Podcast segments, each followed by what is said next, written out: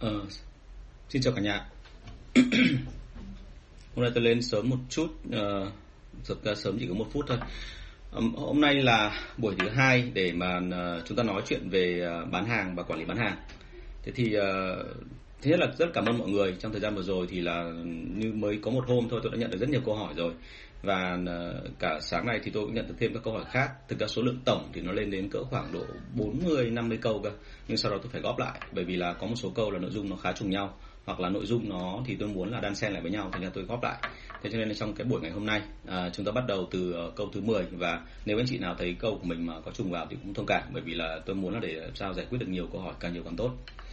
Thế thì um, như đã nói với anh chị đây là những cái buổi mà tôi thực hiện để mà nói lên cái quan điểm cá nhân của tôi và ờ, giúp cho chúng ta trong cái câu chuyện là hàng ngày anh chị phải đối mặt tức là anh chị đang phải xử lý xem là uh, quản lý đội sale như thế nào rồi thúc đẩy anh em ra làm sao và uh, thậm chí nữa là để mà uh, hỗ trợ anh chị trong cái chuyện là cố làm sao giữ được nhân sự và phát triển nhân sự trong cái thời kỳ này. Thế thì um, cái tất cả các quan điểm của tôi là mang tính là cá nhân và nó dựa trên những cái kinh nghiệm của tôi cũng như là dựa trên cái chuyện là tôi đã từng trải qua các môi trường mà cả chuyên nghiệp lẫn cả uh, môi trường tự phát tức là tự làm như thế nào. Vì thế cho nên là sẽ có một số câu mà anh chị thấy rằng là tôi mang hẳn quan điểm cá nhân ra và anh chị làm ơn đừng hiểu rằng là tất cả những cái gì tôi nói đều là đúng cả. Nó có thể đúng với tôi nhưng cũng có thể là không đúng với anh chị. Và chúng ta sẽ phản hồi để mà học hỏi lẫn của nhau. À, hôm nay chúng ta sang cái câu thứ 10 à, câu thứ 10 này tôi nhận được và câu này nó mang tính khá là phổ biến trong đội sale của các công ty SME đặc biệt là với những công ty mà ờ, mới bắt đầu làm về thương mại và sếp thì chưa có nhiều kinh nghiệm lắm à, câu hỏi như sau nên tuyển sale có kinh nghiệm hay chưa biết gì từ đầu về huấn luyện? Nếu tuyển sale có kinh nghiệm thì làm sao để phát hiện ra họ có tố chất tốt? Và cách huấn luyện sale mới tinh từ đầu như thế nào? Thế thì với câu hỏi này là nó có khá nhiều câu hỏi bên trong và tôi xin phép tách riêng từng câu hỏi nhỏ một để trả lời. Thứ nhất là nên tuyển sale có kinh nghiệm hay chưa biết gì về từ đầu về huấn luyện? Thì cá nhân tôi mà nói thì tôi thích là tuyển cái người mà chưa có kinh nghiệm. À, bởi vì là tôi huấn luyện sale thì khá là nhanh và vững. À, tại sao lại thế? Bởi vì là tôi đã quen cái việc này từ rất là lâu rồi À, thực sự mà nói là khi tôi bắt đầu vào nghề sale từ những năm 2001 2002 ấy, thì uh, tôi đã được huấn luyện một cách gọi là bài bản và sau đó rồi thì tôi phải xuống các địa bàn của tôi huấn luyện sale của tôi Ờ, tổng số đến nay nếu mà nói về cái chuyện là ngoài học viên ra mà trực tiếp sale dưới quyền của tôi để mà tôi huấn luyện thì uh, tôi nghĩ cũng phải lên đến con số hàng nghìn rồi. Và trong đó thì có một số người mà làm được đúng những cái tôi nói và họ trở thành những cái người mà giữ được vị trí nó khá là cao trong các doanh nghiệp thậm chí là ngân hàng thậm chí là các cái công ty liên doanh. Thế thì uh, với chúng tôi thì uh, thực sự mà nói là cái chuyện huấn luyện nó khá là đơn giản nó không có phức tạp. Bởi vì uh, thực chất mà nói là bọn tôi đã coi như nó là một cái công việc hàng ngày rồi vì thế cho nên là với bọn tôi thì là huấn luyện nhân viên sale mới thì bao giờ cũng thích hơn. Và một cái yếu tố rất là quan trọng đấy là tại sao mà chúng tôi lại thích là tuyển sale mới. Bởi vì là sale mới thì họ chưa bị cái ấn tượng về văn hóa bởi các doanh nghiệp khác. À, thông thường sale mới họ là cái người mà uh, rất là uh, tạm gọi là còn trong sáng còn chưa bị một cái ấn tượng nào về nghề sale cả. Và họ luôn sẵn sàng học hỏi và họ luôn có một cái ý chí phấn đấu. Cũng như là uh, khát khao của họ là muốn chứng tỏ trước mặt sếp một cái năng lực nhất định thế cho nên là khi làm việc với họ thì thực sự mà nói là vừa thích thú nhưng mà vừa có cảm giác là mình cài đặt được ờ, một cái bộ máy hoàn toàn từ đầu chứ không phải là như xe cũ. Ờ, uh, xe cũ thì có một cái rất là hay là các bạn ấy vào việc khá là nhanh và các bạn hiểu hết mọi vấn đề. À, nhưng mà cái khổ ở chỗ là như thế này là hoàn toàn có thể là ở những công ty trước đây của các bạn ấy là các bạn đã quen cái lối văn hóa đó rồi. Thì khi sang công ty của tôi các bạn không quen và à, vì thế cho nên là huấn luyện đào tạo thì rất là dễ nhưng mà khi bắt đầu vào công việc thì bắt đầu có cái sự va chạm về tính cách và va chạm về cái cách xử lý vấn đề. Thậm chí nữa là uh, cái mức độ mà của các bạn ấy thì bởi vì các bạn có kinh nghiệm mà cho nên các bạn chán rất là nhanh. Bởi vì các bạn sang các bạn muốn có một cái gì đó mới hơn. Thậm chí có nhiều người mong muốn rằng là một cái gì đó mà nó phải thực sự là nâng hẳn cái cấp của họ lên. Mà ở tổ chức của chúng ta thì chúng ta chưa đáp ứng được chẳng hạn thì lúc đó mình cũng sẽ không không cảm thấy thích thú thế cho nên là các bạn xe cũ thì thông thường là uh, tôi hiểu là khi các công ty mà SME công ty vừa và nhỏ của chúng ta là những công ty của chính anh chị mở ra thì mọi người rất mong là có một đội ngũ nhanh và lấp chỗ trống thật là gấp. Bởi vì lúc mà anh chị cần thường thường là cái lúc mà đã gấp rồi. Vì thế anh chị cần một người nói đấy làm được việc. Nhưng mà cái rủi ro nó nằm ở chính cái chỗ là một là thứ nhất là văn hóa của người ta có thể là không phù hợp. Cái thứ hai hoàn toàn có thể là họ sẽ mang một cái yếu tố là họ đã quen rồi họ yêu cầu một cái chức vị cao hơn. Họ thích một cái thử thách cũng như là một cái mà ờ, cái tầm nó phải nâng lên hẳn cao so với những cái gì họ đã quen. Và sau cùng nữa là thậm chí là có cả ý thức về bè phái nữa. À, những cái người xe cũ đấy họ luôn có kinh nghiệm cho rằng là vào một tổ chức thì họ luôn phải có một cái vị trí nào đấy. Vị trí đấy thậm chí là sếp không đưa cho họ thì họ cũng sẽ cố gắng có được cái vị trí đó để làm sao mà uh, gọi là gây ảnh hưởng đến anh em. Đôi khi chỉ vì thích thôi chứ cũng không phải là vì cái chuyện là tranh quyền đoạt lợi gì cả nhưng cái đó thì nói với chúng ta nó rất là nguy hiểm bởi vì là có thể nó sẽ làm cho cái đội ngũ của chúng ta bị ảnh hưởng. Và từ cái đội ngũ chúng ta bị ảnh hưởng thì doanh số chúng ta cũng sẽ có khả năng là đi xuống. Và vì thế cho nên là anh chị lưu ý cái phần này là đối với cả sale thì thường thường bọn tôi thích là huấn luyện sale từ đầu thay vì cái chuyện là huấn luyện một sale mà đã cũ rồi hoặc là thuộc về công ty khác. À, nhiều người có nói với tôi cái phần này và nói rằng là um, các bạn nói là sale cũ ở đấy là sale từ các công ty liên doanh ra bởi vì công ty liên doanh ấy thì họ đào tạo sale rất là cẩn thận uh, những cái người bán hàng đó khi mà có kinh nghiệm rồi thì thông thường là họ làm việc rất là chuẩn chỉnh theo quy trình và ý thức kỷ luật rất là tốt. Thế nhưng mà cái rủi ro nó nằm ở chính cái phần này là bởi vì là khi anh chị tuyển về một sale mà đã thuộc dạng lính chiến của các công ty liên doanh thì anh chị luôn phải đề phòng cái trường hợp là đôi khi anh chị không thể làm được giống như công ty liên doanh của họ. Tức là anh chị không tạo ra được một cái nền tảng một cái môi trường nó mang tính chuyên nghiệp thì ngay lập tức sau đó là cái người sale người ta phát hiện ra và khi người ta đã phát hiện ra rồi thì thông thường không ai dại mà đi vác cái ách lên trên mình cả. Họ có thể ở công ty cũ do một loạt các cái tầng lớp mà uh, quản lý nó rất là chặt chẽ những cái quy trình những cái kỷ luật nó rất là rõ ràng cho nên họ làm hết sức mình.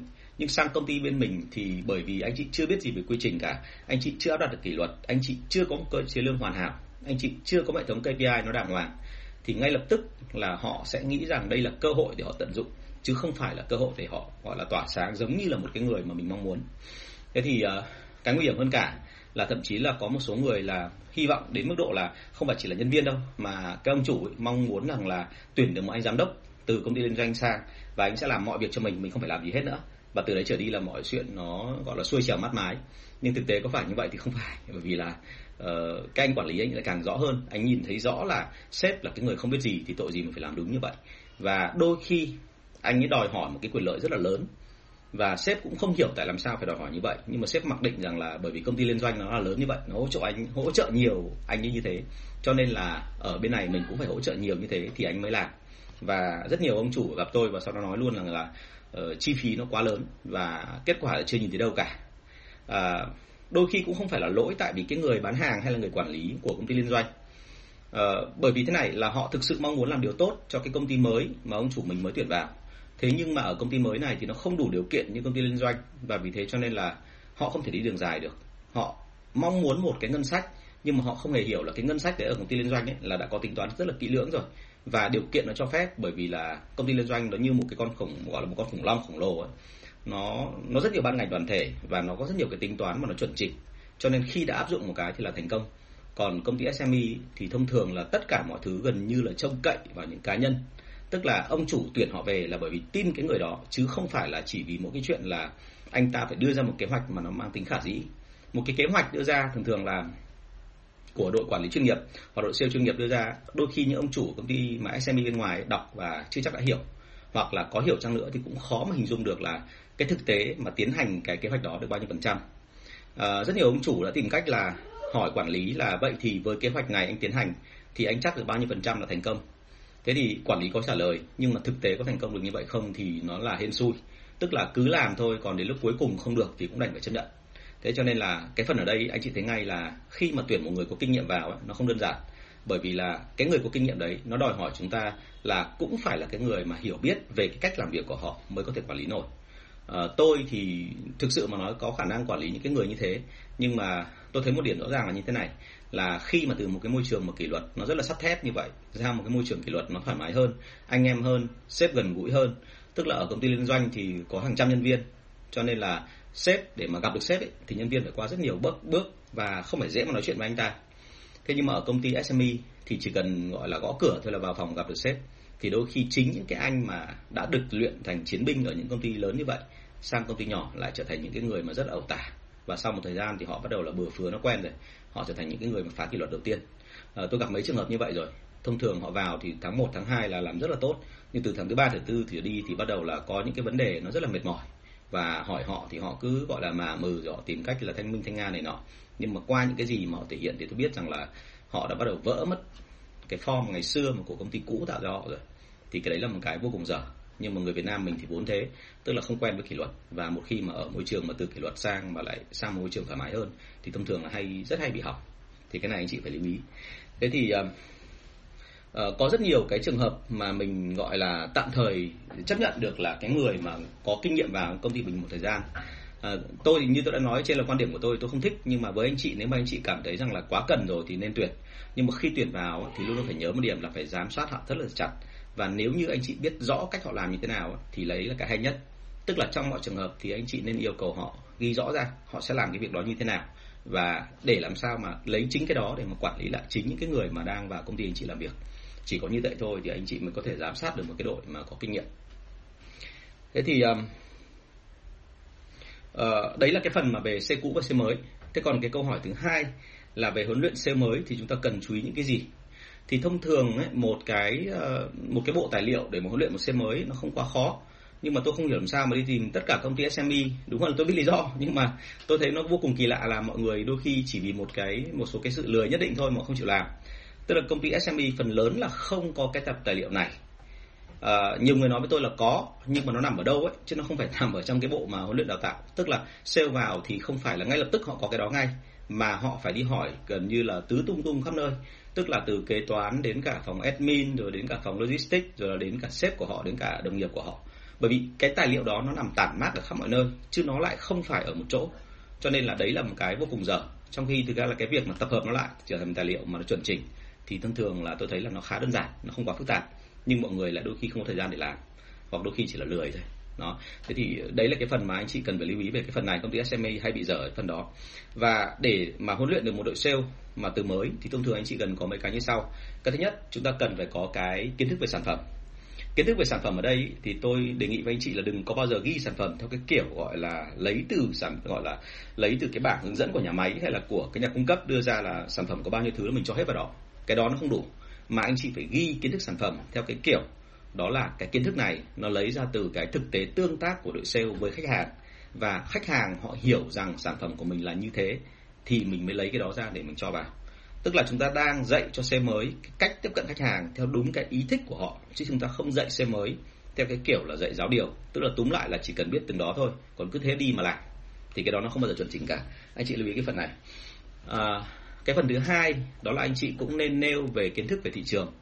Kiến thức về thị trường là có cái gì kiến thức về thị trường chúng ta có là thông tin về thị trường thông tin về các loại đối thủ cạnh tranh đúng không? Rất uh, vâng anh Tùng chúc mừng anh Tùng bởi vì là anh đã có cái tài liệu này rồi đúng không ạ? Như vậy rất là tốt đấy thì uh, cái tài liệu này nó rất hữu ích bởi vì là khi mà chúng ta có thông tin về thị trường ấy, thì uh, nhân viên hiểu rằng là cái khó những cái dễ của cái sản phẩm này nó như thế nào.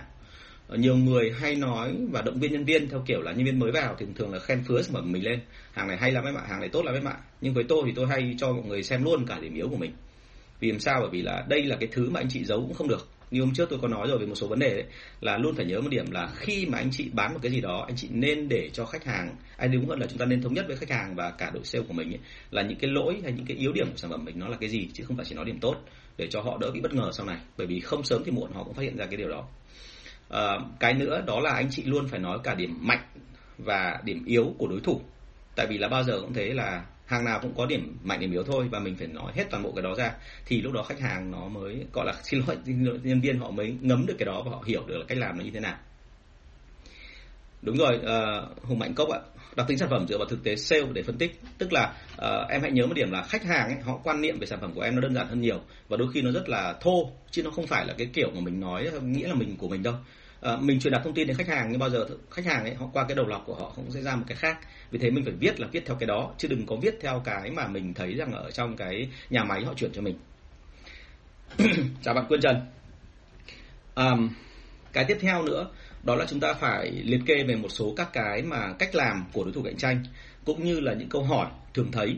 Thì những câu hỏi thường thấy này ở mỗi sản phẩm ấy bao giờ nó cũng có. Và tại sao mà C kỳ cựu là bán hàng tốt hơn C mới? Là vì họ quá quen câu này rồi và thông thường khách hàng mà thấy rằng là C kỳ cựu trả lời được một hai lần cái đó rồi thì họ sẽ không hỏi tiếp nữa. Nhưng còn C mới thì những cái câu này rất quan trọng với họ. Bởi vì là C mới, họ rất hay thường thường mất tự tin. Chỉ một lần thôi là xuống địa bàn mà họ, hay là gặp khách hàng mà họ bị nghe một câu hỏi và họ không kịp phản ứng, họ không kịp trả lời. Bất kể là môi trường nào, kể cả telesale, kể cả online, kể cả offline, thì ngay lập tức là khách hàng đã đọc ra được là họ đang bị lúng túng và như tôi đã nói trong rất nhiều lần trong cái lớp bán hàng hay quản lý bán hàng của tôi là một khi mà sale chỉ cần lúng túng trong một giây thôi là khách hàng họ nhìn ra ngay và họ nhìn ra được thì họ sẽ nghĩ ngay là sản phẩm của chúng ta không tốt. Và vì thế cho nên là cái sản phẩm đó thì thường thường là có làm thế nào chăng nữa nó cũng khó mà lên được. Cho nên tốt nhất là chúng ta làm gì? Chúng ta phải cố gắng làm sao để mà cho họ hiểu hết từ A đến Z và họ luôn có cái câu trả lời ngay lập tức với câu hỏi của khách hàng. Tất nhiên là trong cái số câu hỏi của khách hàng thì có những cái câu mà tôi phải nói thật là những câu mà có muốn trả lời không trả lời được bởi vì hỏi theo kiểu các cớ hỏi theo cái kiểu gọi là để hành hạ nhau thì cái chuyện này tính sau. Nhưng mà trước hết là à, thông thường ấy, với một người sale mà mới vào một công ty thì bọn tôi huấn luyện trong vòng khoảng 1 đến 2 tuần thôi là họ đạt được khoảng đến 70% của cái chuẩn mà tôi mong muốn là họ sẽ uh, họ sẽ làm trong tương lai. Tức là đạt đến đỉnh cao của những người sale kỳ cựu mà vốn dĩ là bán hàng tốt trong công ty là 100% thì những người sale mới chỉ cần đạt đến khoảng độ 70% là ok lắm rồi. Đấy, thế thì đấy là những cái thông tin mà tôi thấy rằng là chúng ta cần có và cuối cùng thì um, cái này thì anh chị phải lấy từ sale kỳ cựu. Tức là những cái bạn mà đã đi bán hàng rồi thì họ luôn có một số cái cách mà chốt đơn hàng cơ bản. Anh chị lấy cái đó ra. Tất nhiên là cái phần này để mà chỉ cho nó kỹ thì nó rất nhiều thứ chứ nó không phải đơn giản. Bởi vì anh chị luôn phải nhớ một điểm siêu kỳ cựu thông thường họ chỉ có 2 đến 3 đòn là mang tính chất là nó rất hiệu quả thôi. Bọn tôi gọi là đòn giống như kiểu đòn ruột ấy. Họ cứ tung ra một cái là khách hàng phải nghe họ. Thì tại sao họ chọn ra được hai ba đòn rột này? Là bởi vì nó phù hợp với tính cách của họ. Nó phù hợp với cái phong cách giao tiếp của họ. Chứ không phải là vì cái chuyện là ai làm cái này cũng đúng thế thì ờ, khi mà xe cũ mà biết được cái đó rồi thì họ cứ bám theo cái đó họ làm. Nhưng còn xe mới thì thông thường là họ sẽ phải học. Và trong một trong cái học đấy là họ cứ phải làm sai rồi lại sửa. Cho nên chúng ta phải nên để cho anh em có thời gian làm cái việc này. Nhưng bao giờ cũng thế phải hướng dẫn cho em anh em một số cái cách mà vốn dĩ bây giờ trong đội sale đang làm để cho họ làm thử. Sau đó họ nhận ra được là à phong cách của họ nó hợp với cả cái gì ở trong đó thì họ sẽ chọn. Um, và Ờ, một cái điều nghe thì nó rất buồn cười lấy là cái tài liệu này thì thông thường là chúng ta phải cập nhật nhưng mà mọi người lại lười cập nhật nữa. Có nhiều công ty tôi thấy là làm xong một lần rồi xong cứ vứt đấy thôi. Và nhiều người sau đó còn không quan tâm đến chuyện là nhân viên của mình có có có gọi là có hiểu không. À, rất nhiều trường hợp là bởi vì không cập nhật cái này cho nên là cái kiến thức bán hàng của chúng ta nó cổ đến khoảng độ năm 10 năm tức là nó không còn chuẩn nữa mà mình cứ thế là hùng hục mình áp dụng thì anh chị biết rồi là hiệu quả nó sẽ không cao. Cho nên trong mọi trường hợp, bao giờ cũng thế. Khi anh chị áp dụng được một cái kỹ thuật rồi thì luôn phải nhớ là thời thế nó thay đổi, khách hàng thay đổi, chúng ta thay đổi, sản phẩm nó thay đổi. Liên tục có sản phẩm mới vào cạnh tranh và anh chị, luôn có những cái tay chơi mạnh hơn, giỏi hơn, thông minh hơn. Cho nên là chúng ta liên tục phải đề phòng những cái đó và liên tục phải cập nhật. Và cái bộ phận nên làm, đấy chính là bộ phận của sale. Và đấy là lý do tại sao mà tôi hay có một số cô ở trong đội sale ấy chuyên hỗ trợ tôi làm cái việc này. Đấy là gọi bọn tôi hay gọi các cô ấy là sales admin.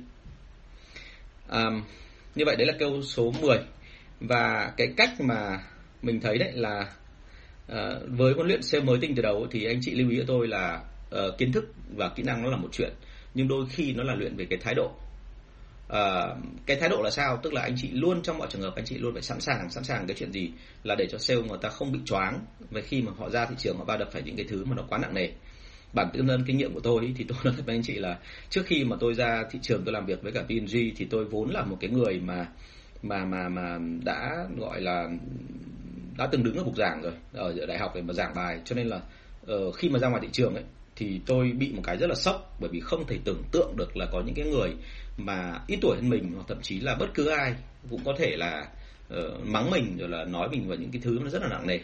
Vâng chào bạn Tuấn Nguyễn. Chào đại gia về ờ, uh, sạc pin di động ở trong Sài Gòn. Thế thì uh, với cái cách làm như vậy thì chúng ta sẽ có một độ chơi tương đối.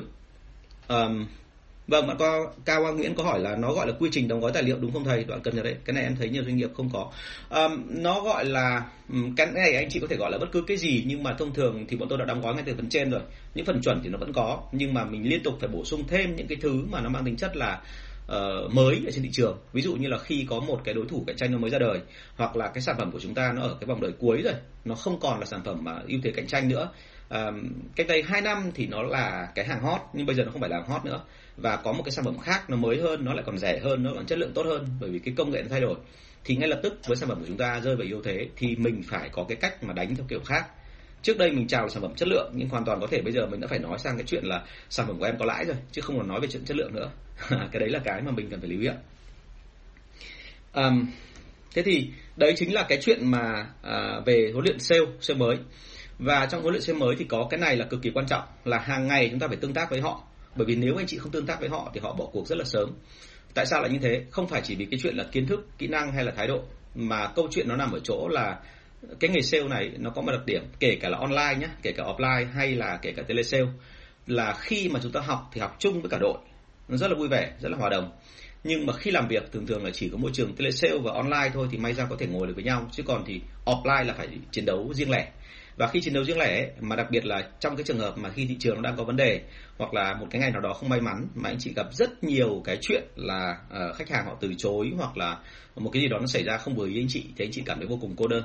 Tôi thấy rằng là phần lớn những xe mới họ nghỉ việc và họ từ bỏ công ty khi họ mới xin vào được mặc dù họ phải thi vào rất là vất vả là bởi vì đơn giản họ cảm thấy cô đơn.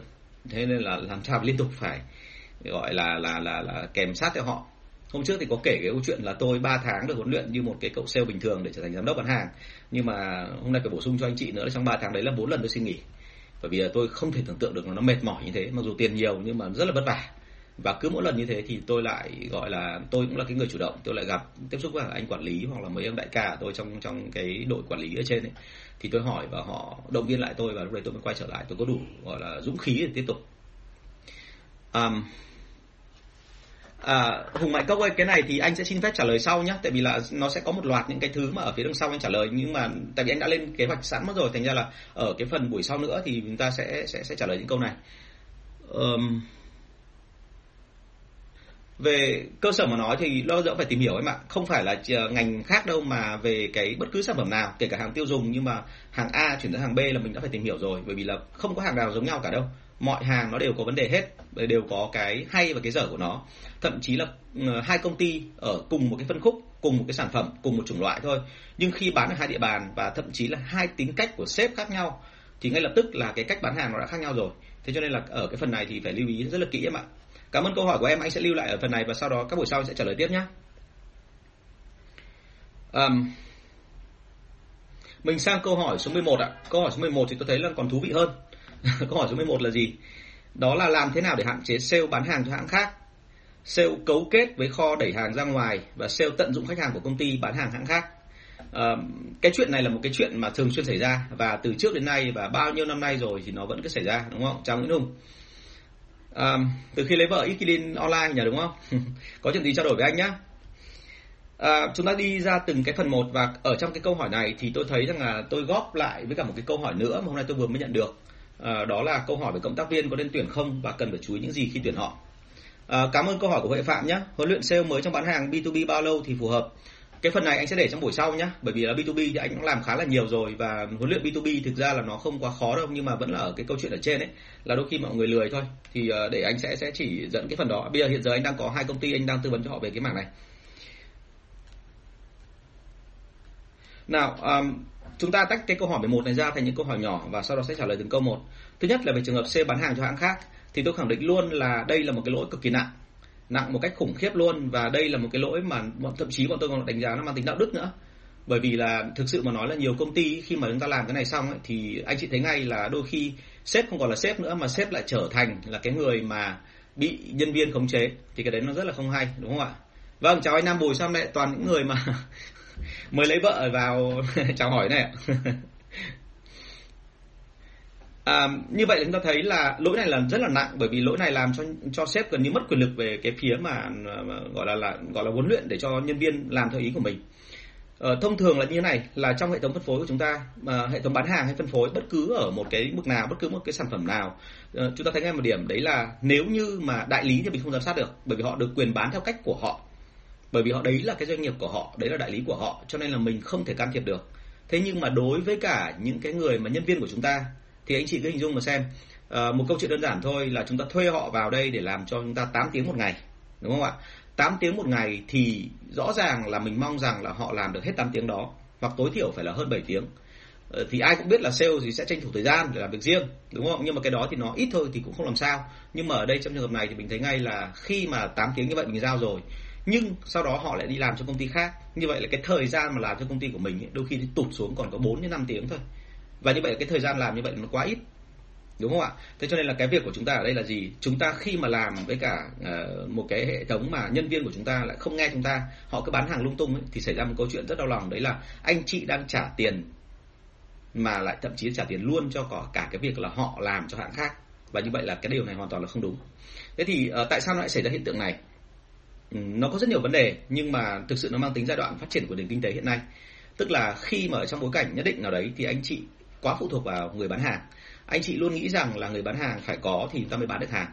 À, thông thường đấy là những cái việc mà chúng ta vào một thị trường và chúng ta thấy rằng là tạo lập mối quan hệ với khách hàng rất là mất thời gian. Chi bằng tuyển luôn mấy cái thằng nó cũ cũ về xong rồi nó giúp cho mình để mình bán hàng bởi vì nó có khách hàng rồi. Và cái mấy cậu kia thì khi đến thì biết được là ông sếp này ông ở thế yếu rồi ông không biết gì về thị trường cả thì ngay lập tức đặt ra một cái mặc cả đấy là gì? Yêu cầu anh là anh phải để cho em làm luôn cả cái hãng kia nữa. Đúng không ạ? Thì cái thị trường nào bị ảnh hưởng nặng nề bởi cái này? Từ năm 2014 khi tôi mới vào thị trường dược phẩm lần đầu tiên uh, tức là chưa bao giờ tôi làm dược phẩm cả lần đầu tiên tôi sang dược phẩm và thực phẩm chức năng ấy thì tôi phát hiện ra rằng là phần lớn các công ty dược bị dính cái chuyện này. Uh, bởi vì làm sao? Bởi vì các anh chủ công ty dược là xuất thân là từ những người làm về uh, khoa học làm về dược sĩ. Anh ấy không có kinh nghiệm gì về làm kinh tế và làm quản lý cả cho nên là anh ấy luôn nghĩ theo một cái cách nó khá là rõ ràng, rành mạch, nhưng mà thực ra nó lại không hợp lý đối với đội sale. Và anh ấy cho rằng là chỉ cần có người đi bán hàng cho mình thôi, thế là ok rồi. Thế là cuối cùng là tuyển về một loạt các cái bạn mà tạm gọi là trình dược viên. Thì các bạn ấy hay nhận một cái mức lương nó rất là thấp, thậm chí là lương cơ bản tại một công ty dược, các bạn chỉ nhận khoảng 1 đến 2 triệu thôi. Và các bạn ấy yêu cầu là tỷ lệ phần trăm là khoảng 3 đến 5 phần trăm. Tất nhiên là với một số cái sản phẩm mà khó bán, các bạn sẽ yêu cầu cao hơn. Thế nhưng mà hiếm khi các bạn bán hàng hàng hàng khó lắm à, cái thời điểm mà tôi mới vào ấy, thì tôi đi nghiên cứu thị trường cả ở những cái khu như là chợ, ờ, chợ thuốc Habolico hay là những cái mà hiệu thuốc ở bên ngoài gặp các trình dược viên của công ty khác thì phát hiện ra một điểm là có nhiều người làm việc thậm chí cho 10 hoặc là cho 20 công ty cùng một lúc. Và ờ, mọi người sẽ hỏi tôi là tại sao họ làm được cùng lúc nhiều công ty như vậy? Thì thực ra cách làm nó rất đơn giản. Đấy là sao? Ờ, chúng tôi đến từng công ty một. Ví dụ tôi là cái cậu đấy chẳng hạn thì tôi chỉ làm mỗi một cái việc thôi là tôi vào và tôi đề nghị là bây giờ cho em làm cái sản phẩm đó và tôi trong một cái danh mục cỡ khoảng 10 đến 20 sản phẩm của công ty đó tôi không chọn bán tất cả các sản phẩm. Tôi chỉ chọn những cái sản phẩm nào mà bán dễ nhất và dễ gọi là đã có thị trường nhiều nhất để tôi bán thôi. Thế thì hiển nhiên thôi là 20 công ty mỗi công ty tôi chọn một hai sản phẩm. Và cách bán của tôi thì nó cũng khá là ơ hở vì làm sao? Vì tôi chỉ việc là quan hệ với cả chủ cửa hàng tức là những cái người mà đứng ở các cửa hàng thuốc ờ, chính là những người mà đứng ở trong đó hoặc là ông chủ của cái cửa hàng thuốc đó. Và uh, tôi nói luôn là em có mối quan hệ như thế này em có một cái sản phẩm như thế này em muốn bán. Và nếu như anh bán thì em sẽ hỗ trợ cho anh tỷ lệ phần trăm là như thế này. Tức là cách bán đấy nó rất là đơn giản và nó mang tính chất là lợi dụng nhau là chính chứ nó lại không phải là cái kiểu gọi là sản phẩm này là nó có phân tích đầy đủ nó là thế nó là thế kia. À, và khi mà nhân viên sale mà họ không quan tâm lắm đúng là trình viên họ không quan tâm lắm đến cái chuyện là theo đuổi một cái sản phẩm nào đó thì hiển nhiên thôi là lúc mà thuyền nổi thì nước nổi và thuyền chìm thì đại khái là cũng trả ra cái gì giống gì tức là khi họ bán tốt thì không sao nhưng họ bán kém ấy, thì ngay lập tức là họ sẽ để cho sản phẩm nó rơi. Chứ họ không bao giờ là chú trọng cái chuyện là cố gắng cứu nó lên.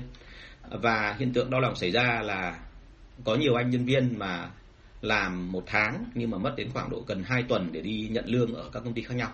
Bởi vì ở mỗi công ty chỉ gần 2 3 triệu thôi thì anh chị kinh dung là 10 đến 15 công ty. Và nhận một cái mức lương có khi lên đến 30 40 triệu một tháng cá biệt tôi biết có nhiều anh à, nếu mà đoán là những cửa hàng lớn mà anh cũng gọi chỉ có đi hoặc là có quan hệ tốt thậm chí anh có thể bán được 200 300 triệu một tháng. Cái chuyện là chuyện rất là bình thường trong ngành dược bởi vì cái cái biên độ lãi của họ nó khá là cao. Thế thì à, với cái bối cảnh như vậy thì với công ty tôi ngày xưa khi công ty dược phẩm năm 2014 tôi làm ấy, thì tôi làm ngay một động tác là tôi lật ngược nó lại. Tôi không đồng ý cho cái chuyện đó xảy ra. À, có lẽ tôi là người đầu tiên dám làm cái chuyện đó ở thời điểm đó như vậy bởi vì là phần lớn mọi người hay dựa vào trình dược viên.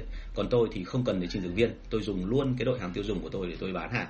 Và tôi nhờ anh em khác để tuyển dụng vào và thậm chí là trong đội của tôi có một số lượng lớn là những cái em mà mới ra sinh viên mới ra trường còn không biết gì cơ. Nhưng mà huấn luyện chỉ rất là nhanh thôi một hai tuần là các em vào cuộc được. Thì cái cái đấy là một câu chuyện rất là dài nhưng mà qua cái đó để anh chị hiểu một điểm là như này. À, chúng ta không cần phải làm một cái gì đó nó quá đặc biệt trong mọi trường hợp. Mình chỉ cần làm một cái thứ thôi. Đó là chúng ta cố gắng làm sao bám sát được cái thị trường đó và xem xem là cái điểm yếu nó nằm ở đâu và mình có thể làm cái gì để mà à, lấp được cái điểm yếu đó. Với tôi thì trường dược gặp cái điểm yếu lớn nhất đấy là ở nhân viên. Và một khi nhân viên mà làm trong 10 hay 20 hãng thì hiển nhiên họ không thể tập trung được. Và vì thế cho nên tôi xử lý cái phần đấy đầu tiên. Và khi mà xử lý cái phần đó thì tôi thấy nó rất là thành công. Doanh số của bọn tôi là tăng gấp 9 lần trong vòng có 6 tháng thôi đó, đấy là một con số mà rất ấn tượng. À, một cái nữa đấy là thế này là khi mà anh chị đã vào ở cái thế mà anh chị để cho nhân viên họ làm như vậy tức là anh chị sẽ không có quyền khống chế về thời gian làm việc của họ. Và hiển nhiên thôi thời gian không khống chế được số lượng công việc không khống chế được thì chất lượng công việc nó sẽ không ra cái gì hết. Tức là bán được thì là bán được còn không bán được anh chị cũng không có quyền hỏi. Thậm chí là họ đi đâu làm gì họ cũng sẽ không ghi anh chị báo cáo. À, cá biệt là một số cái công ty là tôi thấy rằng là khi mà chúng ta sử dụng cái đội này đi bán hàng ấy thì xảy ra một câu chuyện là họ mặc kệ tức là túm lại là không cần biết là doanh số tháng này là bao nhiêu họ sẽ làm một cách nó rất đơn giản là cứ gọi là bán và cuối cùng là cuối tháng bao nhiêu thì là lĩnh lương. À như vậy là sẽ xảy ra một câu chuyện rất là đau lòng. Đấy là gì? Chúng ta bị một cái vấn đề là uh, không bao giờ mình biết được là thực sự cái tiềm năng của cái sản phẩm của mình trên thị trường nó là bao nhiêu. Đôi khi có những cái sản phẩm mà rất tiềm năng có thể doanh số đạt được đến 10 tỷ 20 tỷ một tháng nhưng mà những cái người mà thuộc dạng làm theo kiểu là chân trong chân ngoài như vậy làm ở công ty khác ấy, thường thường nó lên đến có khi họ chỉ làm khoảng một hai trăm triệu thôi họ dừng. Đây là một câu chuyện rất đau lòng. Ờ, và như vậy thì mình thấy ngay là uh, theo quan điểm của tôi thì hiện tượng này không phải là làm hiện tượng không được phép và nên phải bị chặn lại. Và chặn thì nó khá đơn giản thôi. Đó là chúng ta phải làm sao nắm được thị trường. Um, cái đội mà nhân viên đây họ làm được thì họ làm được cái gì? Họ tại sao họ làm được cái việc đó? Họ làm được cái việc đó bởi vì một cái lẽ rất đơn giản là họ khống chế được cái thông tin trên thị trường.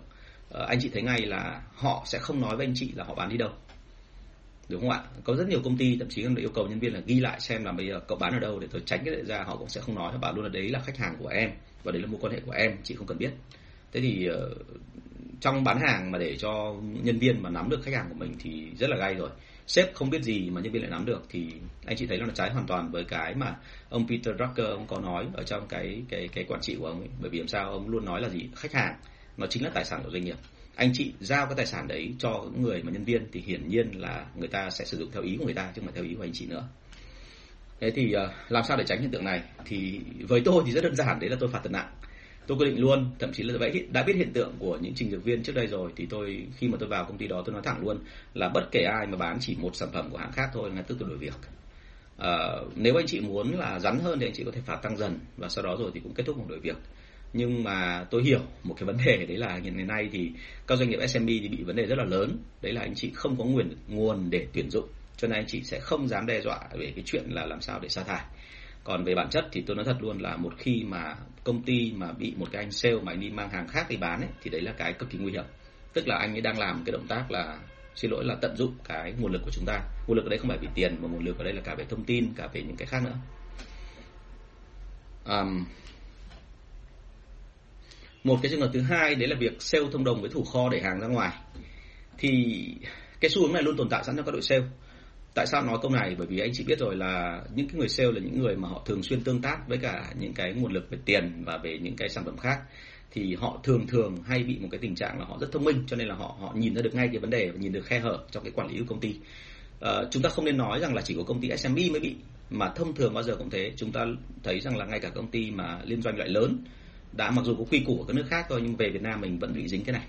Rất nhiều các công ty liên doanh mà ông sếp là người nước ngoài hoặc là những cái người mà học ở nước ngoài về mang cái mô hình quản quản lý của người Tây về đây thì sẽ gặp một đội sale của người Việt Nam mình thường thường là sẽ gặp những cái vấn đề nó rất là mệt mỏi.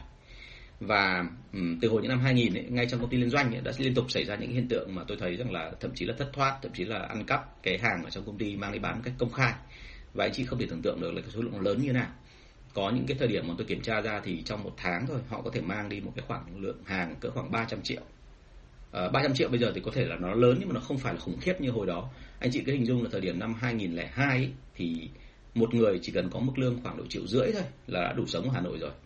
Đấy là sống ở cái mức độ là của một anh xe bình thường đấy đã sống đủ rồi nhá chứ chứ chưa phải là đến nỗi mà phải phải, phải cần nhiều tiền hơn. Thế nhưng mà 300 triệu ở đây là gấp bao nhiêu lần? Thế mà chỉ trong vòng có một tháng thôi mà hai Ờ, gọi là đôi vợ chồng thì cứ đều đặn lấy hàng mang đi để bán thì rõ ràng là chúng ta không hình dung nổi là cái thất thoát nó lớn như thế nào.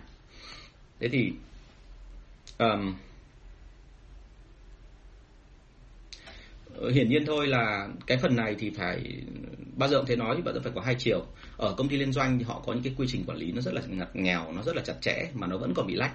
Thì với cả công ty SME của chúng ta hiển nhiên là cái chuyện mà quản lý để mà xảy ra chuyện này thì nó xảy ra thường xuyên và việc đầu tiên mình cần phải làm đấy là chấn chỉnh lại hệ thống của mình. Mình tìm ra được những cái phần mà nó bị gọi là khe hở. Và ngay lập tức là mình phải có biện pháp là bịt nó lại để tránh cho cái chuyện nó xảy ra lần thứ hai. Và mình phải có cái quy trình tiếp theo để áp để khiến cho nó không còn xảy ra nữa. Và người ta cảm thấy là phải lo sợ về cái đó. Nếu mà họ làm cái đó thì họ sẽ bị hình phạt nào đó thì lúc đấy họ mới dừng. Um, như vậy là cái quy trình mà không đầy đủ lấy là cái lý do đầu tiên khiến cho công ty SME không quản lý được cái phần này. Một cái lý do thứ hai có thể là ờ, ở đây nó rất hay xảy ra công ty SME bởi công ty SME không quá nhiều người. Và thông thường ở SME thì là tận dụng người quen và người thân. Nhiều người hay nghĩ rằng là dùng người quen và người thân thì nó sẽ đỡ hơn. Nhưng mà với tôi thì tôi thấy rằng người quen người thân nếu mà họ mà cái đạo đức nó không được tốt ấy, thì thậm chí nó còn tệ hơn cả người ngoài người dưng. Thà người ngoài người dưng ấy họ chỉ nói lên vài câu tức tối cho họ bỏ còn hơn còn người thân của chúng ta bởi vì họ biết rằng là dù có gọi là mâu thuẫn đến cỡ nào dù có căng thẳng đến đâu họ cũng mình cũng không thể bỏ được họ. Cho nên đôi khi họ lại tận dụng vào cái đó để họ làm cái việc này việc khác. Thế thì uh, bản thân tôi thì ờ, cách đây khoảng độ 10 năm thì đã gặp một cái trường hợp kiểu như vậy rồi. Nên là tôi hiểu rằng là vấn đề này nó rất là đau đầu. Cho nên anh chị luôn phải nhớ là người thân và người quen ở trong công ty làm cái rất là mệt mỏi không dễ. Um, Ờ, một cái trường hợp nữa cũng rất hay xảy ra đấy là anh chị tại vì tại sao tôi phải phân tích các trường hợp như thế này? Bởi vì chúng ta phải phân tích bóc tách ra từng nguyên nhân một ờ, và sau đó rồi thì mình mới có hướng để giải quyết. Thì cái trường hợp nữa đấy là khi mà cái anh sale ấy, mà thông đồng với thủ kho đẩy hàng ra ngoài ấy, thường thường là cái người mà đi cùng với cả ông chủ từ những ngày còn hàn vi. Tức là anh ấy lấy được cái niềm tin của ông chủ rồi và anh ấy biết rằng là anh anh chủ đưa ra cái quy trình quản lý như vậy là để khống chế những cái đoạn như thế nào. À, chúng ta biết rồi là gọi là cứ có khóa thì kiểu gì sẽ có thằng nghĩ ra cách phá khóa. Và vì thế cho nên là anh anh biết ngay từ đầu cái lối suy nghĩ của ông chủ cho nên anh sẽ biết cách là lách vào từng phần nào để mà lấy được cái lợi cho anh ấy. Thì anh sẽ làm cái điều đó. À, một cái trường hợp nữa cũng khá là buồn cười tôi kể nốt thôi chứ còn thực ra còn nhiều vô vàn nhiều lý do khác nữa. Đấy là, à, ví dụ như là sale và thủ kho vốn dĩ là hai em trẻ và hai em đấy thì lại có tình cảm với nhau. Và khi có tình cảm với nhau thì họ bắt đầu nảy sinh ra là một cái gì đó gần như kiểu một thế giới riêng và họ muốn rằng là họ có thêm tiền để mà họ lo cho cái việc đi chơi của họ. Thì hiển nhiên là họ sẽ tập trung vào làm cái chuyện mà nó không được đàng hoàng kia. Họ lấy hàng công ty cho họ bán họ tận dụng rồi họ lách cái này cái này họ kia. Thì cái chuyện đấy xảy ra nhiều lắm. Và vì thế cho nên là tôi nói luôn là ở công ty SME thì vô vàn nhiều vấn đề. Nhưng mà anh chị luôn phải chú ý là phải đề cao đề cao trong mọi đề cao cảnh giác trong mọi trường hợp. Và luôn phải hiểu rằng là uh, cứ có quy trình cứ có cái khóa thì sẽ có cái cái cách để mà phá khóa đó và mình đừng có coi thường cái chuyện đó bởi vì đôi khi chỉ cần một lần như thế thôi nó rất là nguy hiểm. Ờ, với bản thân tôi nếu gặp hiện tượng này tôi xử lý thế nào thì thông thường là nói thật với anh chị là xử rất nặng. Tại sao? Bởi vì uh, nếu mà làm mà cứ để nương một lần thôi có thể là anh chị nghĩ rằng là mình chỉ gọi là mang vào mình nói về vấn đề đạo đức mà nói vài câu thôi là người ta sẽ nghe và từ đấy trở đi người ta không còn cái hành động đó nữa. Thì với tôi tôi không tin như vậy. Bởi vì nếu mà chúng ta làm như thế thì ngay lập tức là cái câu chuyện nó sẽ lan lan ra trong toàn bộ nội bộ của chúng ta. Và từ dưng lúc đó thì mọi người còn lại sẽ bị đi theo một cái đường hướng nó rất là tệ hại. Tức là ai cũng nghĩ rằng là ôi giời ông Tùng ông tha thứ hết mà chả có vấn đề gì đâu cứ làm đi kệ. Thì chỉ một người làm cuối cùng là cả đội cùng làm theo thì lúc đó là cái số tiền nó thất thoát lớn như thế nào. Và kèm thêm cái đó là cái cái cái niềm tin vào công ty. Người ta sẽ không cảm thấy đây là môi trường chuyên nghiệp nữa. À, luôn phải nhớ như thế này là đội sale là một cái đội chiến binh. Cho nên là khi có chiến binh ấy, họ cần một cái sự mà mang tính kỷ luật và thậm chí mang tính hơi sắt đá một tí. Chứ anh chị đừng có nghĩ rằng là cứ chiều họ là họ sẽ thành người hay là chiều họ thì họ sẽ làm tốt cho mình. Ờ, tôi thấy là ờ, tôi vẫn hay nói là chiến binh ấy, thì xảy ra một câu chuyện là nếu là kỷ luật thì đấy là một đội quân tốt thiện chiến. Còn nếu như không có kỷ luật thì tôi hay hỏi anh em thì ờ, nó là cái đội gì? Đúng không thì phải nói thẳng một câu luôn đấy là nó thành đội ăn cướp bởi vì nó cầm ở trong tay những cái vũ khí mà nó sẵn sàng có thể sử dụng và không ai có thể giám sát được nó cả. Thế cho nên là đôi khi chúng ta phải quay nhìn trở lại và mình thấy ngay là cái cái việc mà họ làm những cái việc xấu như vậy đôi khi đấy là do chính chúng ta. Chúng ta làm nó không được nghiêm, không được cứng. Và họ thấy rằng là có cơ hội thì họ sẽ làm. Thế cho nên là chúng ta nên nên nhìn vào cái mà ờ, chính bản thân mình trước đã. Và phải nói thật luôn anh chị là nếu mà nói về cái chuyện là nhân chi sơ tính bản thiện hay nhân chi sơ tính bản ác thì tôi tin vào cái thuyết thứ hai hơn, nhân chi sơ tính bản ác. Và tại sao tính bản ác? Bởi vì là ờ, người ta luôn bị ích kỷ với chính bản thân mình chứ còn nếu như mà tôi, chúng ta tin rằng là đội sale là những người tử tế đứng đắn, mình tuyển vào và mãi mãi họ như thế, thì anh chị sẽ gặp quả đắng bởi vì tôi gặp rất nhiều trường hợp như thế rồi. Cho nên tốt nhất là không nên là quá tin vào cái đó, mà nên làm sao? Tập trung vào chính công việc của mình là làm siết chặt lại.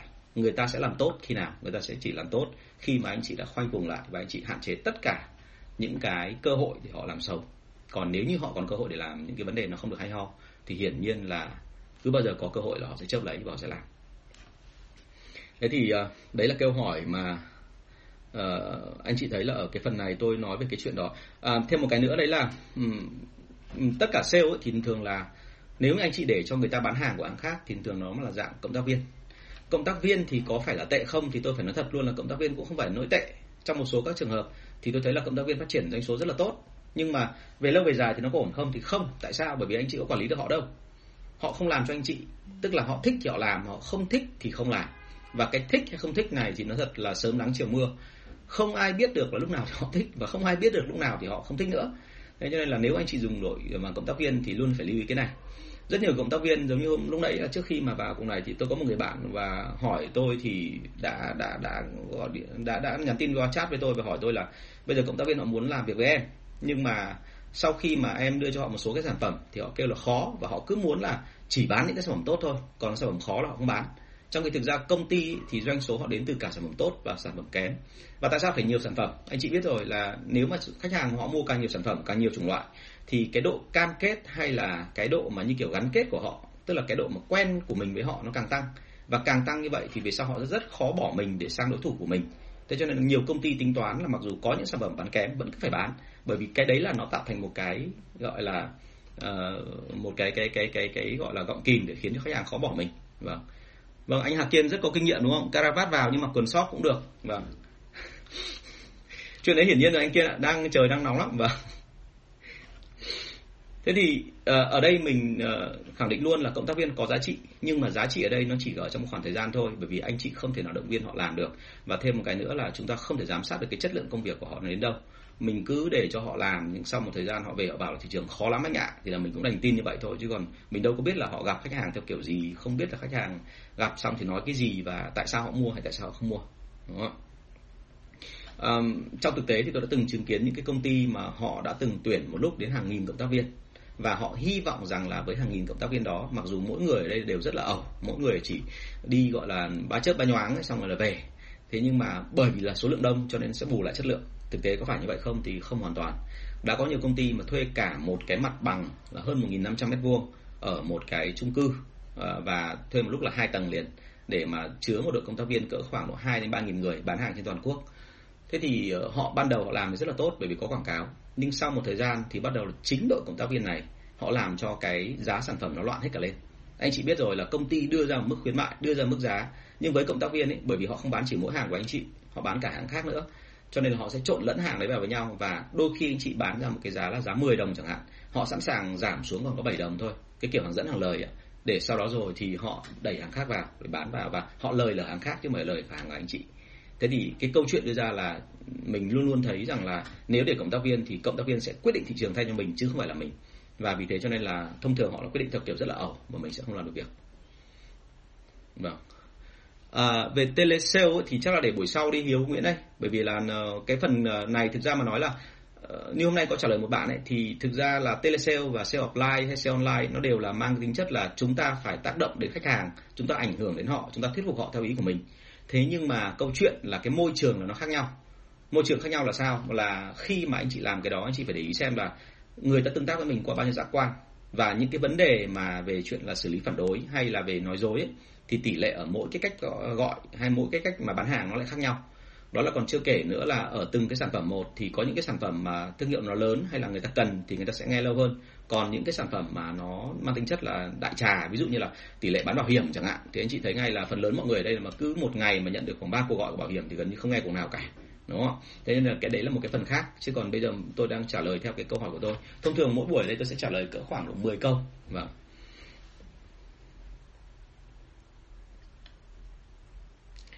thế thì ờ, chúng ta làm thật chặt tất cả cái phần này còn về cộng tác viên thì bao giờ cũng thấy là sau khi mà anh chị đã bán hàng thời gian rồi thì anh chị cố gắng làm sao biến họ trở thành những người nhân viên bán hàng thì là tốt nhất thậm chí bán hàng bán thời gian thì cũng được nhưng họ phải ăn lương của công ty và họ phải làm theo kỷ luật của công ty um, chúng ta không thể nào trông chờ vào cái chuyện là họ sẽ làm tốt bởi vì họ là người tử tế đấy là cái điểm tôi lưu ý cộng tác viên rất hay bị một cái là cứ cân theo cái chuyện là họ là người tốt thế là là nó lại sang cái khác rồi um, Câu 12, làm gì để sale trung thành hơn với công ty?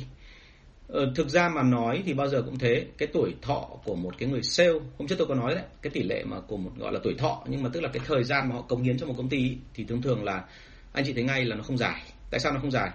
Bởi vì là bây giờ cái thị trường nó cần rất nhiều người bán hàng.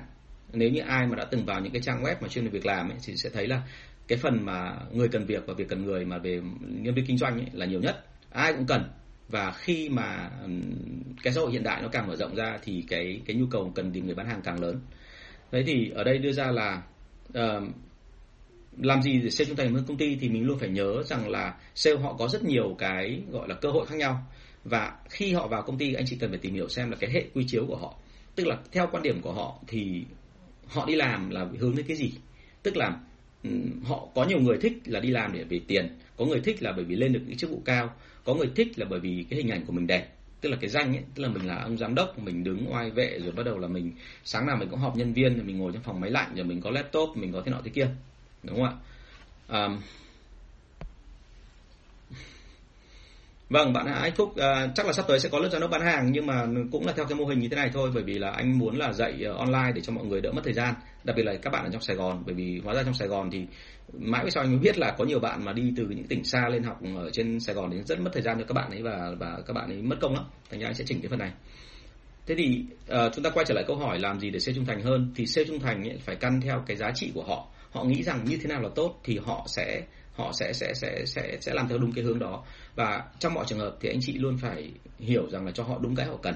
Ví dụ có người cần tiền thì anh chị phải cho cái đó có người cần danh anh chị phải cho cái đó có người cần một cái gọi là một cái quyền lợi hay một cái oai phong nào đó anh chị cũng phải cho.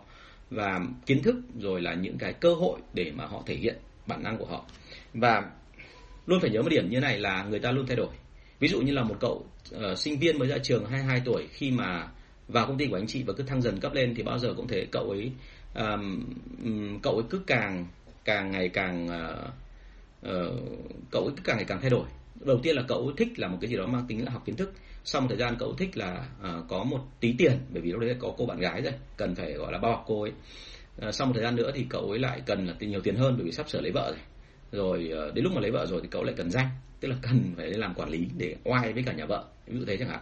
Thế cho nên là anh chị cần phải có cái đó để thỏa mãn cho họ phù hợp cái nữa là với tôi thì thông thường là một người sale um, mà để mà giữ được lâu. Ví dụ như là tôi không biết anh chị thế nào tôi đã từng gặp những đại ca của tôi mặc dù chả hoành gì đâu chả cần phải gọi là qua trường lớp gì cả hay là môi trường chuyên nghiệp gì.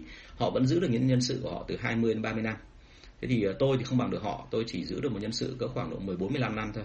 Nhưng mà làm sao để giữ được thì hãy nhớ tôi là cái chuyện trung thành không quan trọng bằng cái chuyện là trong thời gian đó họ làm gì với anh chị. Bởi vì cái trung thành mà họ lại làm theo cái kiểu làm ở đơ họ làm không ra gì thì cũng rất là dở đúng không ạ? Cho nên mình luôn phải nhớ là để cho họ ở lại lâu với mình và họ chịu khó nghe lời mình thì đúng hơn, chứ đừng có nói là trung thành. Thì bao gồm anh chị phải tạo được mối quan hệ với khách, với cả sale theo cả mấy cách. Thứ nhất là anh chị phải dạy họ dạy họ về những cái kỹ năng, về những cái kiến thức, về những cái kinh nghiệm mà anh chị đã trải qua.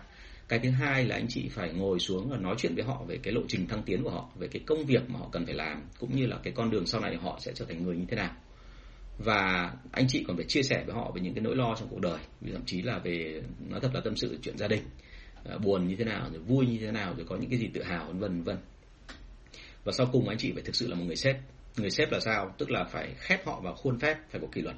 Còn đừng có bao giờ nghĩ rằng là chỉ có động viên nhân viên là xong.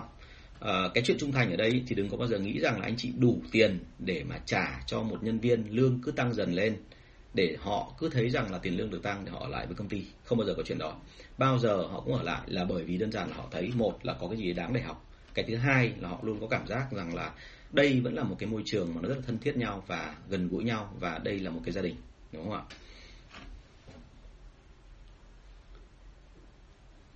Thì thông thường là sale trung thành với công ty thường thường là hiểu cái hệ quy chiếu và bám sát cái hệ quy chiếu đó. À, cái khó nhất đấy là chúng ta phải có những cái thích tố liên tục thay đổi bởi vì là kích thích tố thì sau khoảng thời gian ngắn thôi là sale họ sẽ quen. Ví dụ như là tặng tiền tháng thứ nhất là một triệu thì sang tháng thứ hai là bắt đầu họ đã quen rồi và họ phải hai triệu cơ thì họ mới làm. Sang tháng thứ ba thì là 3 triệu họ mới làm. Vì thế cho nên chúng ta phải thay đổi nó đi. Đừng có bao giờ nghĩ rằng là cứ cần tiền mới làm được. Bởi vì chúng ta động vào tiền thì cuối cùng là người ta cũng sẽ bỏ chúng ta đi vì tiền. Số 13 à, chương trình đào tạo sale bao lâu thì đủ? Vì cứ vừa dạy xong là lúc họ đủ kinh nghiệm và kiến thức nhưng chán muốn bỏ việc. À, như tôi nói ở trên ấy thì một trong những cái vấn đề mà khiến cho anh chị mất thời gian và huấn luyện sale và sau đó rồi thì là chỉ huấn luyện xong mà họ làm hoàn chỉnh sau đó họ nghỉ việc luôn là bởi vì đơn giản anh chị không có cái bộ tài liệu kia. Bộ tài liệu đấy nghe thì có vẻ rất đơn giản nhưng thực ra nó là cái thứ mà khiến cho ngay từ đầu tiên sale họ bị ấn tượng là bên này là công ty chuyên nghiệp. Đấy là việc thứ nhất. Cái việc thứ hai là khi họ làm xong được họ làm chuẩn theo cái đó thì họ thấy rằng là họ đúng là người của công ty chúng ta. Tức là họ có một cái văn hóa riêng họ có một đặc thù riêng và họ sẽ muốn làm thêm bởi vì là thực sự đấy là cái nhà của họ và uh, cái việc mà huấn luyện nhân viên ấy thì bao giờ cũng thế. Đừng có bao giờ nghĩ rằng là chỉ huấn luyện một lần xong là xong. Cái mà tôi nói chuyện với nhau ở đây là thế này là chúng ta liên tục phải cho sale thấy là còn rất nhiều cái phía trước họ còn phải học. Uh, rất nhiều anh sale là nghỉ việc bởi vì đơn giản nghĩ rằng là thôi anh Tùng anh dạy thế là xong rồi đấy. Đúng không? Có rất nhiều người mà đôi khi đã bản thân tôi tôi cũng từng gặp rồi là chúng ta chỉ cần lơ là thôi trong vòng khoảng 3 đến 4 tháng mà không có cái gì mới hơn để mà dạy người ta thì ngay lập tức người ta ngồi người ta nghĩ là à có cái gì đâu ông Tùng ông quản lý một đội sale là nó chỉ có từng đấy thứ tôi đã từng gặp những cái trường hợp là có những anh vào công ty tôi 3 tháng và sau đó rồi thì thấy rằng là không sử dụng cái gì nhiều cả. Bởi vì anh là nhân viên cấp thấp cho nên tôi không cho anh nhìn thấy những cái phía, phía đằng sau. Anh chỉ làm việc với mấy cái form thôi thứ nhất là form báo cáo ngày thứ hai là cái chương trình khuyến mại tức là cái thông báo chương trình khuyến mại. Và cái thứ ba nữa thời điểm đó tôi phải tăng giá thì có một cái thông báo về tăng giá thế thôi. Và một cơ chế lương nữa đúng không bốn phần bốn phần như vậy. Thì khi mà có bốn cái đó thì anh ấy thấy là sau ba bốn tháng nó chả có khác gì cả vẫn thế anh ấy không để ý là ở trong cái phần đó nội dung thay đổi rồi. Mặc dù cái form nó vẫn là như thế, nhưng mà nội dung bên trong thay đổi rất là nhiều. Và anh mặc định ra là à hóa ra giám đốc bán hàng là chỉ có thế này thôi. Thế là anh bỏ ra ngoài, anh đi làm. Và đi làm xong thì đến hai, ba năm sau là tôi một lần tình cờ gặp lại anh ấy và tôi thấy rằng là nhân viên của anh ấy cầm trong tay là vẫn đúng cái bốn cái form đấy, không có thay đổi gì cả. Tức là từ khi anh ra khỏi công ty của tôi là anh không thay đổi gì hết. Và hiển nhiên anh chị thấy ngay là nếu mà một công ty như vậy thì họ sẽ khó mà học mũi sủi tăng lên được cho nên bao giờ cũng vậy là chúng ta liên tục phải cho họ thấy rằng là còn nhiều cái để học. Sale ấy, họ ở lại công ty là bởi vì họ cảm thấy là ở đây còn có giá trị ở đây còn có những cái mà họ cảm thấy là họ phấn đấu để mà đạt đến. Um, một cái người mà rất nổi tiếng ở trong cái giới mà về sale ấy, đấy là anh Minh ở công ty ờ, uh, Wrigley Chewing Gum ngày xưa thì có tâm sự với tôi rằng là anh ở lại công ty bởi vì là sếp của anh quá giỏi và anh học được quá nhiều từ sếp. Và khi anh nói câu đấy thì tôi nhớ là hồi đấy anh đã 47 tuổi rồi sếp anh là 52 tuổi tức là tôi hay nói đùa là hai ông già học của nhau. Nhưng thực sự là sếp của anh giỏi thật, và vì thế cho nên là anh ở lại. Thế cho nên là anh chị nếu chứng minh được với cả nhân viên là mình là cái người có năng lượng như vậy, thì anh chị sẽ là cái người mà giữ được nhân viên lâu và tận dụng họ tốt. Và như vậy, câu chuyện quay trở lại, vẫn là phản hồi lại về cái phần chính của anh chị. Là vậy thì trong quá trình mà nhân viên muốn học hỏi, muốn vươn lên, thì bản thân anh chị có làm cho mình trở thành cái người xứng đáng với cả cái đấy của họ không? Tức là chúng ta phải học thêm, chúng ta phải liên tục rèn luyện chính chúng ta để chúng ta có cái dạy lại nhân viên. Còn nếu mà ngày nào mình để cho nhân viên thấy rằng là không còn gì để dạy nữa rồi hết rồi thì tự dưng là sau đấy là nhân viên họ sẽ cảm thấy là ở đây có lẽ là hết cái để học rồi họ muốn sang môi trường khác. Um, về bản thân tôi thì có một cái rất là dở là như này. Là những cái thứ mà tôi học được ở những cái công ty lớn thì thông thường là bởi vì nó ở trên quy mô là diện rộng thậm chí là nửa quốc gia hoặc là cả quốc gia. Cho nên khi mà tôi áp dụng ở những công ty nhỏ nhỏ của tôi thì chuyện rất đau lòng xảy ra là tôi không thể chỉ hết được cho anh em bởi vì là những cái trận lớn như vậy mà tôi chỉ cho anh em thì anh em cũng không hiểu. Và cái thứ hai nữa là kể cả chỉ xong anh em có hiểu chăng nữa thì cũng không có điều kiện để áp dụng. Và khi không có điều kiện để áp dụng thì tôi không dám dạy bởi vì là có dạy chăng nữa thì tự dưng anh em thấy là nó thậm chí có khi anh em nghĩ rằng là cái đấy là ông dạy để mà uh, làm cho mình cảm thấy nó quan trọng thôi chứ còn có bao giờ dùng đâu đúng không? Thế cho nên là uh, cái này là một cái rất là dở. Vì thế cho nên là công ty đôi khi phải phát triển mạnh lên thì lúc đấy mình mới có cái điều kiện để làm nhưng mà không dễ. Bởi vì ở công ty liên doanh thì cái hệ thống đào tạo nó rất là khủng khiếp thế thì ờ, tôi luôn luôn thấy rằng là nếu mà công ty SME anh chỉ chỉ cần một cái gọi là lượng kiến thức đào tạo cho nhân viên cũng bằng khoảng 1 phần hai đến 1 phần ba công ty liên doanh là đã rất ổn rồi. Và nếu anh chị có bạn bè ở các công ty liên doanh đấy thì nên tìm hiểu những cái hệ thống đào tạo đó. Đấy là những hệ thống đào tạo vô cùng chuyên nghiệp và uh, nếu nhìn kỹ thậm chí anh chị còn hiểu được là cái ý phía đằng sau của từng cái giáo trình đào tạo đấy là cái gì. Uh, trong lớp quản lý thì tôi có đưa ra một cái module cỡ khoảng 5 đến 10 phần liên quan đến chuyện là đào tạo nhân viên là như thế nào uh, đi vào thì nó rất là chi tiết nhưng thực ra là với SME thì đôi khi chỉ cần áp dụng khoảng một hai phần là ok lắm rồi. Bởi vì là cái công việc của chúng ta cũng như là những cái quy trình của chúng ta nó khá đơn giản nó không phức tạp. Um, và nếu mà nói về cái chuyện là định lượng thời gian anh chị có hỏi rằng là chương trình đào tạo sale bao lâu thì đủ? Thì uh, tôi phải nói trước là như này cũng đừng có dạy sale lâu quá. Dạy mà ví dụ như là hai ba tháng sau mà mới xong một chương trình thì đấy là cái rất là dở thì như đã nói ở trên, đấy là những công ty nào? Đấy là những công ty mà cứ để cho xe mới vào và sau đó họ cứ lần mò trong một cái đống gọi là bong bong. Tức là họ cứ bị vướng ở đâu một cái là họ lại quay sang hỏi đồng nghiệp hay là hỏi quản lý ở trên là anh ơi, cái này làm thế nào? Hoặc là theo mày thì tao làm này như nào để cho nó đúng? Thì cái kiểu dạy như vậy nó có hiệu quả không thì nó không, bởi vì đến lúc nào đó là sale sẽ chán. Với cái thứ hai là ngược lại, có một số người theo kiểu là tự phụ, tức là học được một phần hò mòm rồi thì cứ nghĩ là mình thế là lên đỉnh vinh quang không cần phải học nữa. Thế là cuối cùng là nó rất là mệt, đánh ra là là là tôi khuyên thật là chúng ta phải làm sao có cái tập tài liệu này ngay và khẩn trương. Bởi vì nếu anh chị không có cái đó thì thực sự là rất khó chuẩn hóa những phần ở phía đằng sau. À, gần đây tôi có vào một số công ty tư vấn để chuẩn hóa lại cái đội sale kể cả B2B, B2C và cả những cái môi trường bán hàng online và telesale. Thì thấy một cái hiện tượng là hoàn toàn không có tài liệu đó thì rất khó để làm. Và tôi chuẩn hóa nó chuẩn hóa đầu tiên là từ những cái đó. Vâng, thời gian không còn nhiều nữa thì mình sang câu hỏi ờ, số 13 đi ạ. Nhanh hy vọng hôm nay là mình có thể trả lời được là như vậy là 10 như vậy là ba câu đúng không ạ? À sang câu 14 ạ. Dạ. Tại sao thưởng cao mà nhân viên không chịu làm đúng ý mình? À, thưởng cao là bao nhiêu? Đấy là vấn đề. Đúng không? Và tôi nghiệm ra một điểm này trong kinh doanh ấy mà anh chị mà thưởng nhân viên cao ấy, thì không bao giờ là đủ cả bởi vì họ cứ quen với cả một cái mức nào đó sau một thời gian là họ cũng sẽ muốn đẩy lên cao hơn nữa cho nên là anh chị không đủ tiền để trả cho nhân viên đâu nếu mà thực sự nhân viên muốn cao và cao hơn nữa và à, nếu anh chị còn định đua với cả đối thủ cạnh tranh nữa tức là theo kiểu là trên thị trường cứ có ông nào đấy mà ông ấy trả lương cao hơn thì mình sẽ trả lương cao hơn một tí để cho nhân viên ở lại thì anh chị sẽ là người lỗ. Cho nên là tôi khuyên thật là không nên làm kiểu đấy. Và vì thế cho nên là thưởng cao mà nhân viên không chịu làm ấy ở đây nó có một câu chuyện đấy là anh chị đang bị định kiến bởi chính cái quan điểm của mình. Định kiến ở đây là gì? Ờ, định kiến ở đây nó rất nặng nề đấy là chúng ta cho rằng là cứ trả tiền nhân viên cao thì nhân viên với cái lương tâm của họ sẽ làm tốt lên trong khi anh chị không hề hiểu là nếu như trả lương như vậy nhân viên họ đọc ra được cái nỗi lo của anh chị rất nhanh. Họ hiểu ngay rằng là chúng ta đang sợ là họ sẽ bỏ đi cho nên họ sẽ ở tình trạng là sao ạ? Mặc dù nhận lương cao họ sẽ ghim lại doanh số một chút. Ghim lại không phải bởi vì họ ừ, ngại ngần cái gì cả mà chỉ đơn giản là sao để cho anh chị lo. Anh chị lo xong thì anh chị lại tìm cách nâng lương cho họ thì lúc đấy họ mới làm thêm dấn lên thêm một tí. Và với những ông sếp kỳ cựu ấy, thì chỉ trong tích tắc thôi họ nhận ngay ra cái vẻ sợ hãi đấy của ông sếp. hãy nhớ tôi cái chuyện này. Có rất nhiều công ty mà tôi vào tôi biết rằng là uh, mặc dù là sếp với cả sale chiến đấu với nhau đến 10 năm rồi nhưng bởi vì công việc nó quá bận cho nên là sale họ không nhận ra được cái vẻ đấy ở sếp. Nhưng với những ông mà ở công ty khác xa ấy, họ nhìn chỉ cần thoáng qua một cái họ phát hiện ra ngay. Thế thì những cái người mà ở những công ty mà không đào tạo từ đầu và cũng không có một cái quy chế nào cả mà vẫn làm cho đội sale doanh số tăng lên như vậy thì nên thấy mừng bởi vì những đội sale như vậy là họ khá là đạo đức họ khá là uy tín. Và thông thường tôi thấy đấy là những cái đội sale một toàn nữ thôi chứ không phải là có nam còn chỉ cần có một anh nam thôi, bởi vì họ rất sáng tạo họ rất nhanh, họ đọc vị ra được ngay, họ biết ngay là sếp đang lo lắng. Và khi đã sếp lo lắng rồi thì họ sẽ dồn được sếp lo lắng hơn, để làm sao để cho sếp phải tạo điều kiện cho mình nhiều hơn. Mục đích của họ là kiếm được nhiều tiền hơn, mà công việc thì đỡ phải làm. Bởi vì là mình mà đạt doanh số sớm quá thì đến năm sau ông lại đòi tăng, thậm chí tháng sau ông đã tăng rồi. Cho nên là họ biết được cái đó thì họ sẽ né. Thế thì đừng có thưởng nhân viên mà ở mức độ quá cao. Và ờ, ở đây cũng có một cái lỗi nữa trong cái chuyện mà anh chị trả lương nhân viên quá cao, đấy là nếu như một công việc mà chỉ xứng đáng trả 10 triệu thôi anh chị trả lên thành 15 đến 20 triệu thì ngay lập tức là nó có một câu chuyện là trong đầu của ông nhân viên sale ấy, sẽ nghĩ ngay đến chuyện là hình như là cái đẳng cấp của mình không còn là để nhân viên nữa. Với cái mức lương như thế này sang công ty khác họ đã cho mình làm quản lý rồi. Và hình như sếp là bắt đầu ngại ngại mình rồi. Và khi mà biết là sếp ngại mình thì rất dễ thôi là họ sẽ tìm cơ hội khác bởi vì họ thấy rằng là tài năng như thế này thì không nên dừng lại ở công ty này mà nên chuyển sang một công ty khác biết đâu nó hay hơn thế cho nên là anh chị lưu ý tôi là cứ thưởng nhân viên cao thì đôi khi nó lại là phản tác dụng, chứ nó không phải là hay ho gì đâu. Và cái câu chuyện về thưởng nhân viên hay động viên nhân viên nó rất là mệt mỏi.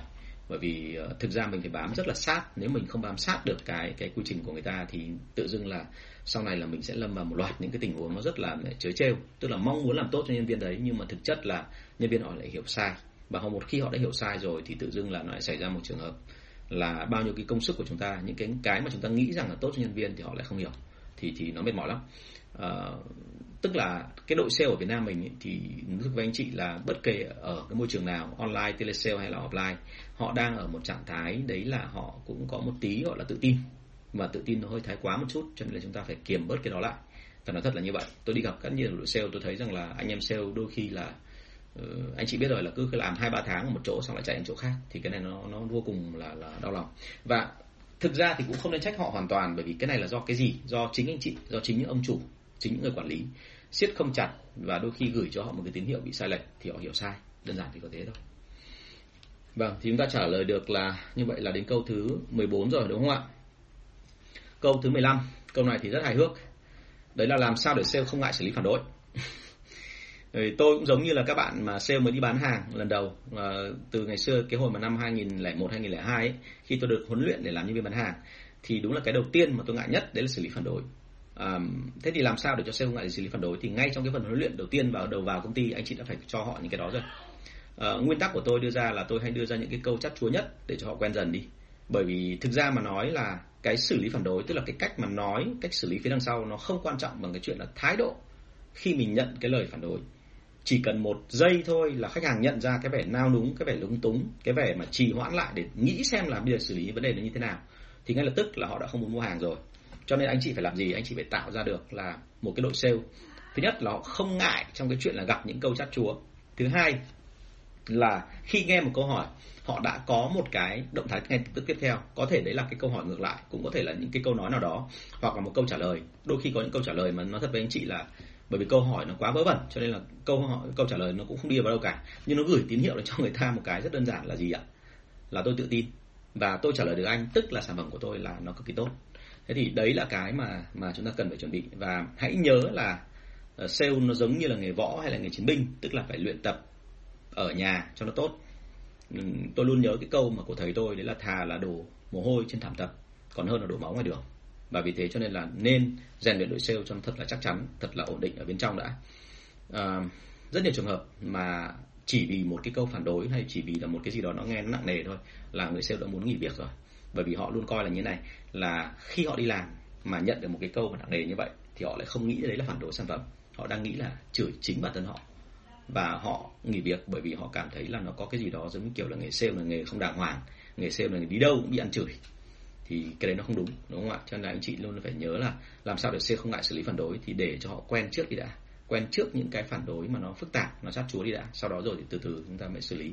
Cái phần này tôi làm rất là kỹ bởi vì bao giờ cũng thế ở mỗi công ty thì cái cách xử lý phản đối nó lại khác nhau. Đúng không vâng cảm ơn anh Mai Long cảm ơn bầu.